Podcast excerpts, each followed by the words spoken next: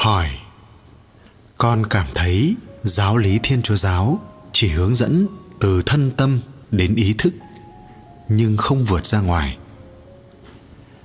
Maharak khi nói đến Christ, Krishna hay bất cứ đấng tiên tri nào khác thì phải hiểu rõ một điều.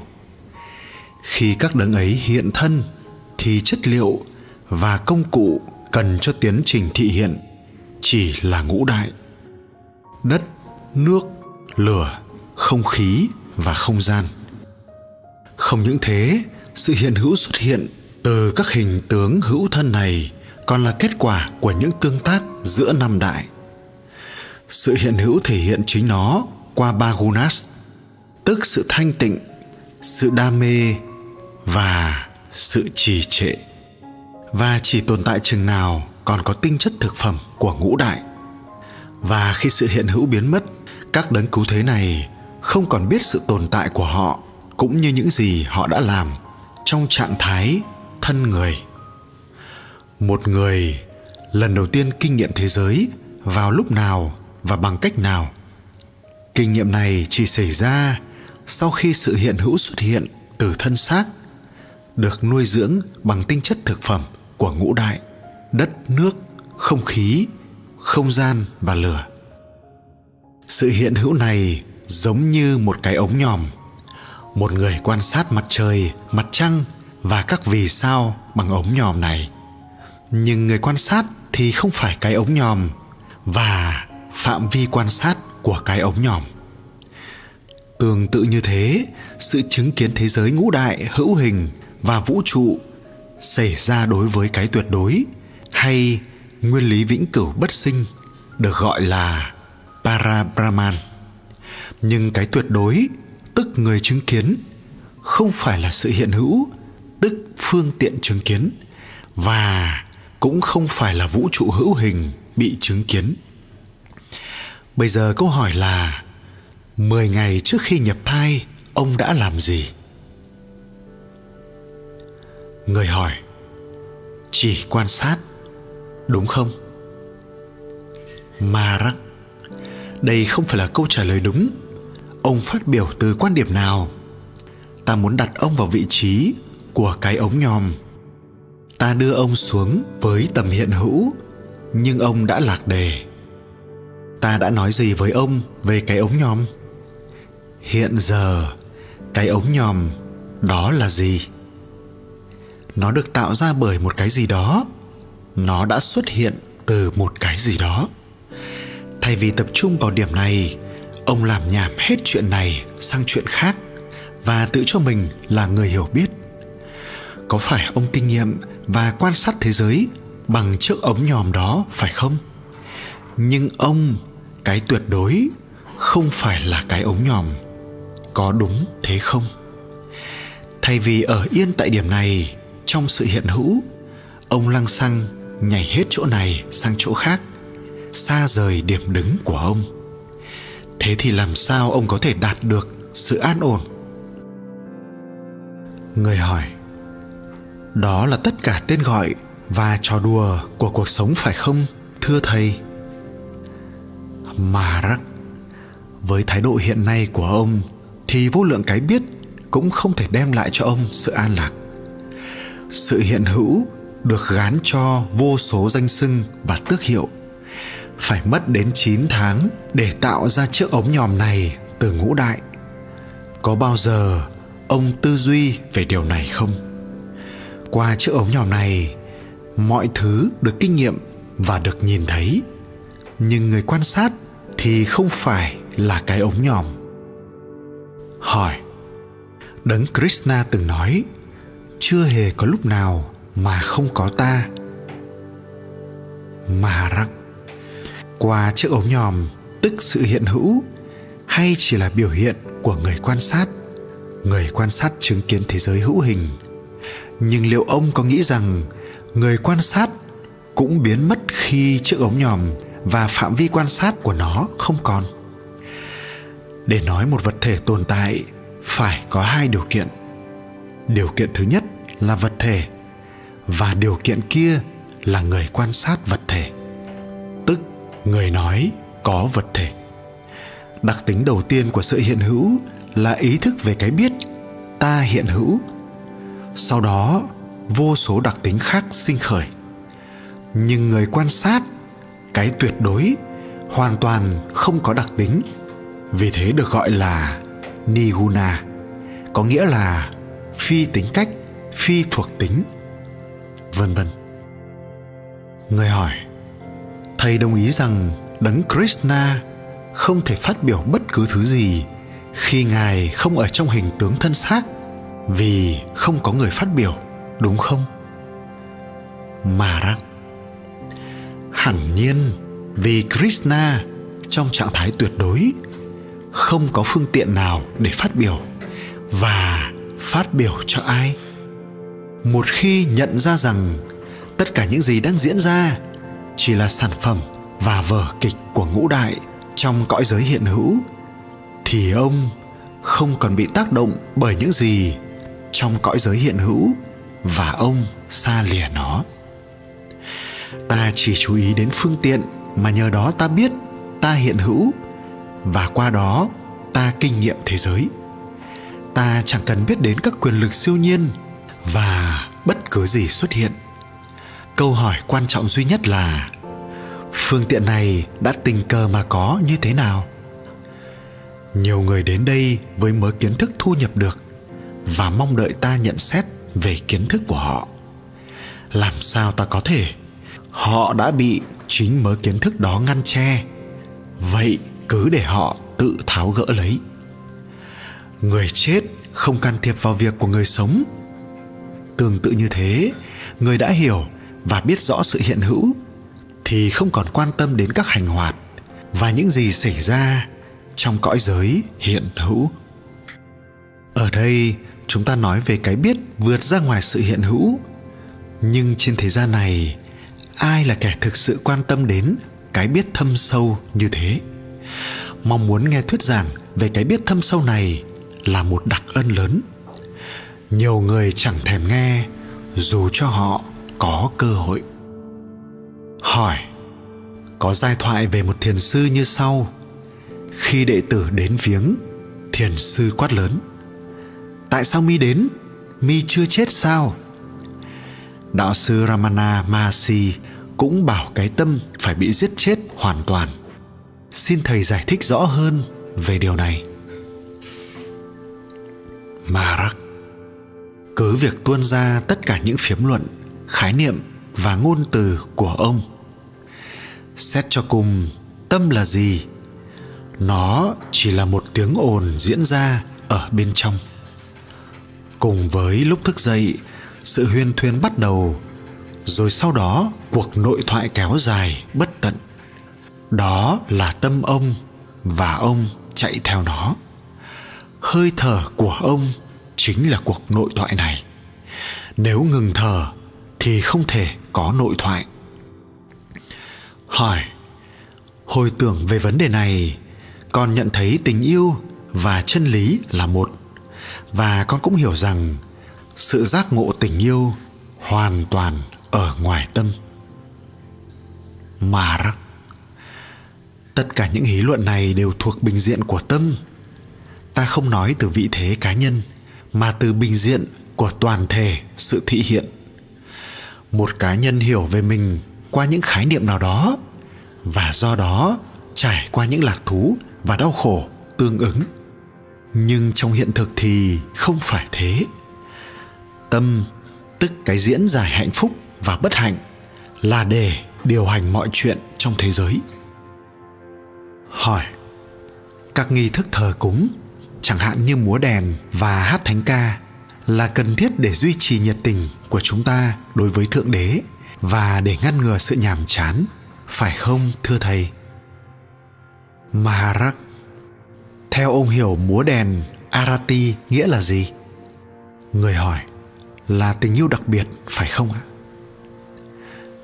Maharak trong tiếng marathi, arati có nghĩa là sự cần thiết đặc biệt sự cần thiết đặc biệt này là tình yêu mà mỗi sinh vật có cho chính mình. Chính lòng yêu thích được hiện hữu đã thúc đẩy mọi sinh vật tiến hành các sinh hoạt trong thế giới. Nó là bản tính bẩm sinh của tất cả chúng sinh. Chính vì sự nhận diện của mỗi loài với đồng chủng, nên ý tưởng về sự khác biệt sinh khởi và cũng chính sự khác biệt này là nguồn gốc của lạc thú và đau khổ yêu thích được hiện hữu là yêu quý chính mình. Ai mà không yêu quý chính mình? Chính tình yêu này được gọi là atma prem, tức tình yêu cái ta.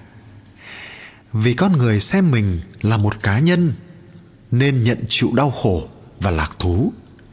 Chỉ trong trạng thái của ý thức mới không có hạnh phúc và bất hạnh. Hạnh phúc và bất hạnh chỉ được kinh nghiệm ở bình diện thân tâm. Ta đã vượt ra ngoài trạng thái thân tâm, tức trạng thái cá nhân này. Và ta đang nói với ông từ ý thức năng động thị hiện.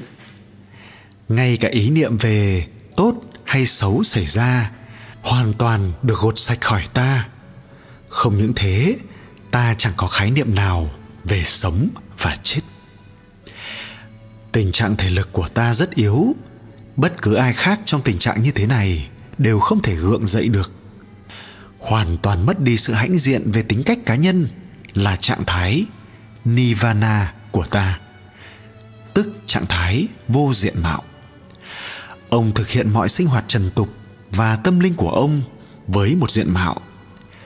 Chừng nào tính cách cá nhân còn đó thì ông còn bị phiền nhiễu bởi lạc thú và đau khổ, quá khứ và tương lai sinh và tử, vân vân. Có bao giờ ông tư duy về những điều này? Ai hỏi ông câu hỏi này? Ta, ý thức thực hiện năng động và vô hình tướng đang hỏi ông. Vì sao ông chịu đau khổ? Ông đã tự dồn ép mình vào một hình tướng và một diện mạo nên ông đau khổ. Ông theo đuổi tâm linh từ cùng một vị thế hữu hạn và bị điều kiện hóa cho nên ông không tìm được chỗ đứng nào trong sự theo đuổi này. Trong bất cứ chủ đề nào mà ông bị thu hút, ông đều hành xử từ vị thế của một thực thể đã bị cá nhân hóa, mà không phải là ý thức thị hiện năng động. Cái biết có mình thì thị hiện, bao trùm và xuyên suốt tất cả. Nó tinh khiết và vi tế hơn cả ánh sáng nên vì thế, nó biết được ánh sáng. Vì vẫn còn bám víu vào ký ức cá nhân, nên ông không thể tiếp thu cái biết này. Và do đó, ông bất an. Có rất nhiều người hành hatha yoga, có rất nhiều người trì tụng các danh hiệu linh thiêng, và có rất nhiều người hành khổ hạnh. Cứ xét theo bề ngoài, thì nhiều người trong số họ đang theo đuổi con đường tâm linh nhưng họ thỏa mãn với sự chứng đắc, những quyền lực siêu nhiên để theo đuổi các phép lạ. Họ không thể tinh tấn trên con đường tìm kiếm cái biết tâm linh đích thực. Họ hãnh diện về các pháp môn chuyên biệt của họ, về những quyền lực mà họ chứng đắc và tính cách cá nhân của họ. Đó hoàn toàn không phải cái biết tâm linh. Một người công chức, hoặc là bằng lòng với đồng lương ít ỏi, hoặc là xin thôi việc tương tự như thế, một người giác ngộ hoặc là bằng lòng với ba trạng thái, thức, ngủ sâu và biết, hoặc là từ bỏ chúng. Là người giác ngộ, ta đang kể cho ông về ta. Sự thay phiên giữa trạng thái, ngủ sâu và thức này có lợi ích gì cho ta? Ta không muốn chúng. Vũ trụ có thể nhận thức được này thì vô hạn và vô biên. Nhưng duy trì nó, ta được cái gì?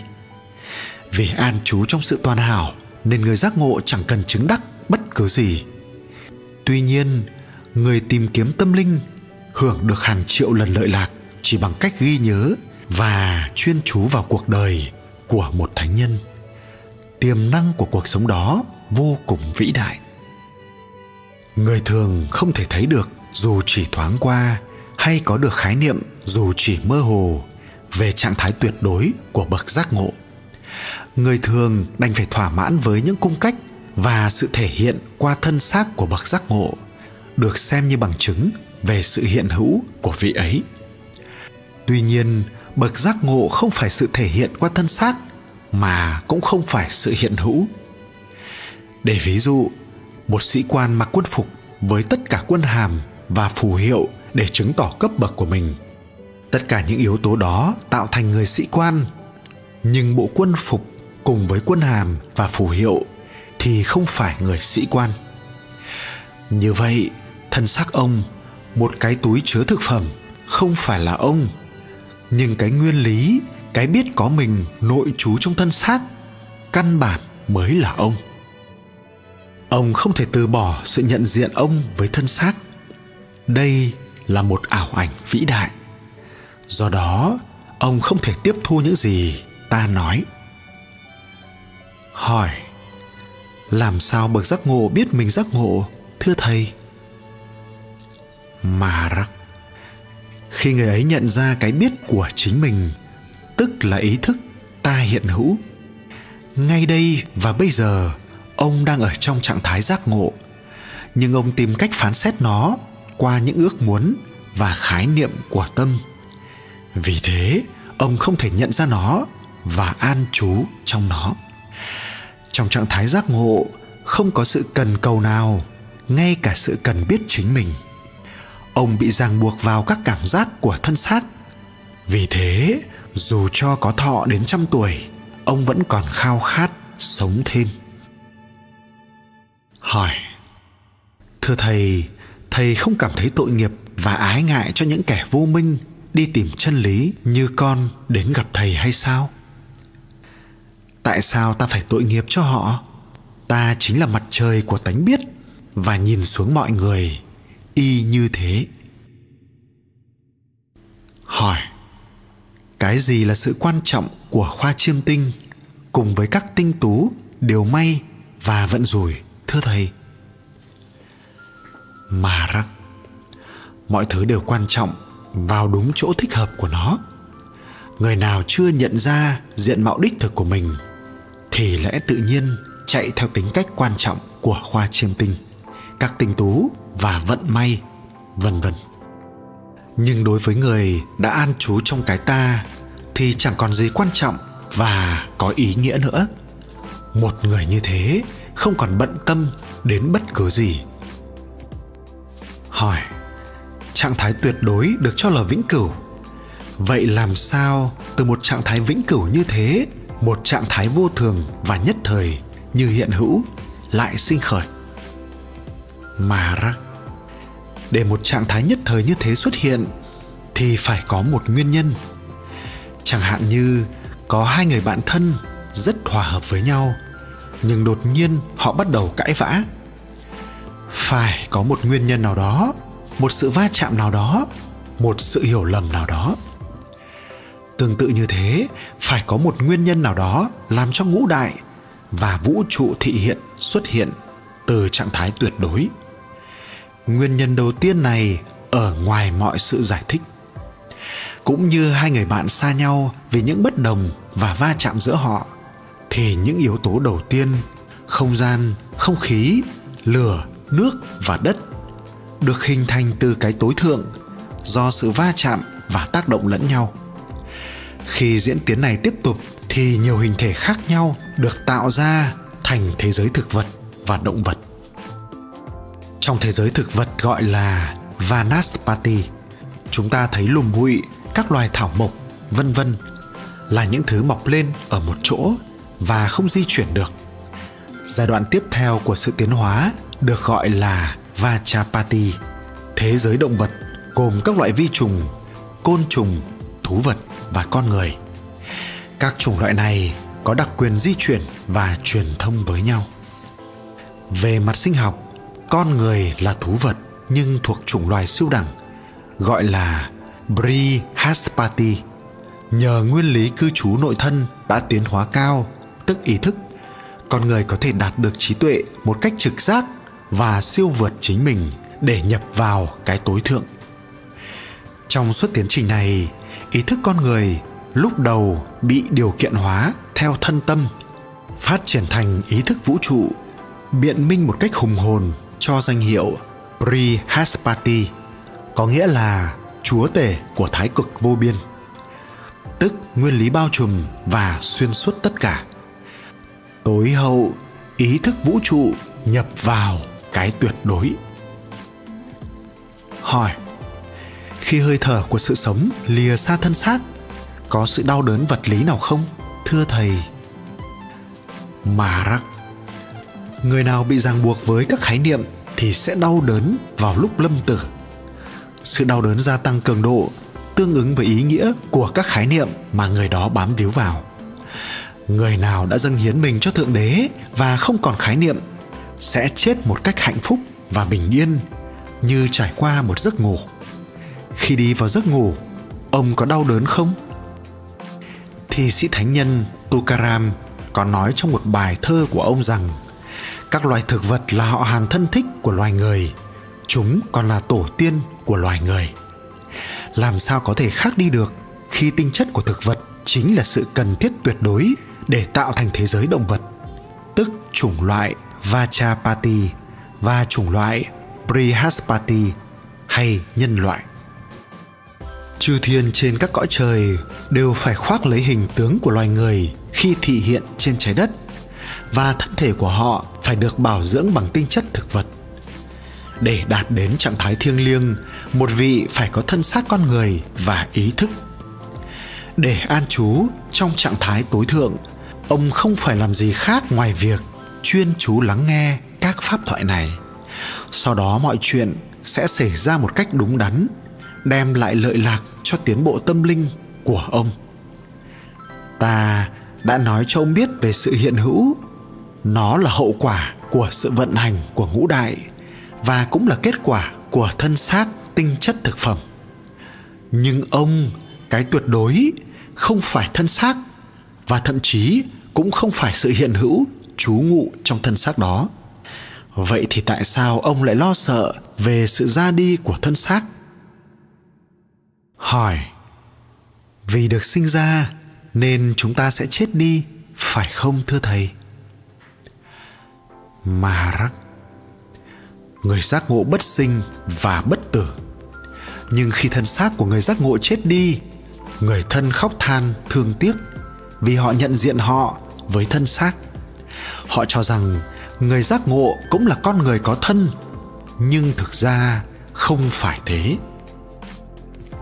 hỏi, làm sao một người giác ngộ, an trú trong trạng thái không biết lại có thể liên lạc với chúng con? Thưa thầy. Mà rắc người giác ngộ được gọi như thế bởi vì sở hữu nana tức sự hiện hữu, được duy trì bởi thân xác. Dù sở hữu nana người giác ngộ vẫn ở trong trạng thái không biết, tức trạng thái tuyệt đối sự hiện hữu và thân xác là phương tiện liên lạc của người giác ngộ. Nhưng người giác ngộ không phải là ngôn ngữ được thể hiện cho sự liên lạc. Ông cũng có thể ở trong trạng thái của người giác ngộ nếu ông lùi lại và an trú trong trạng thái trước khi có ngôn từ sinh khởi trong ông. Trạng thái này được phát hiện ở ranh giới giữa trạng thái ngủ sâu và trạng thái thức, có nghĩa là ngay vào lúc bắt đầu có sự xuất hiện của ý thức.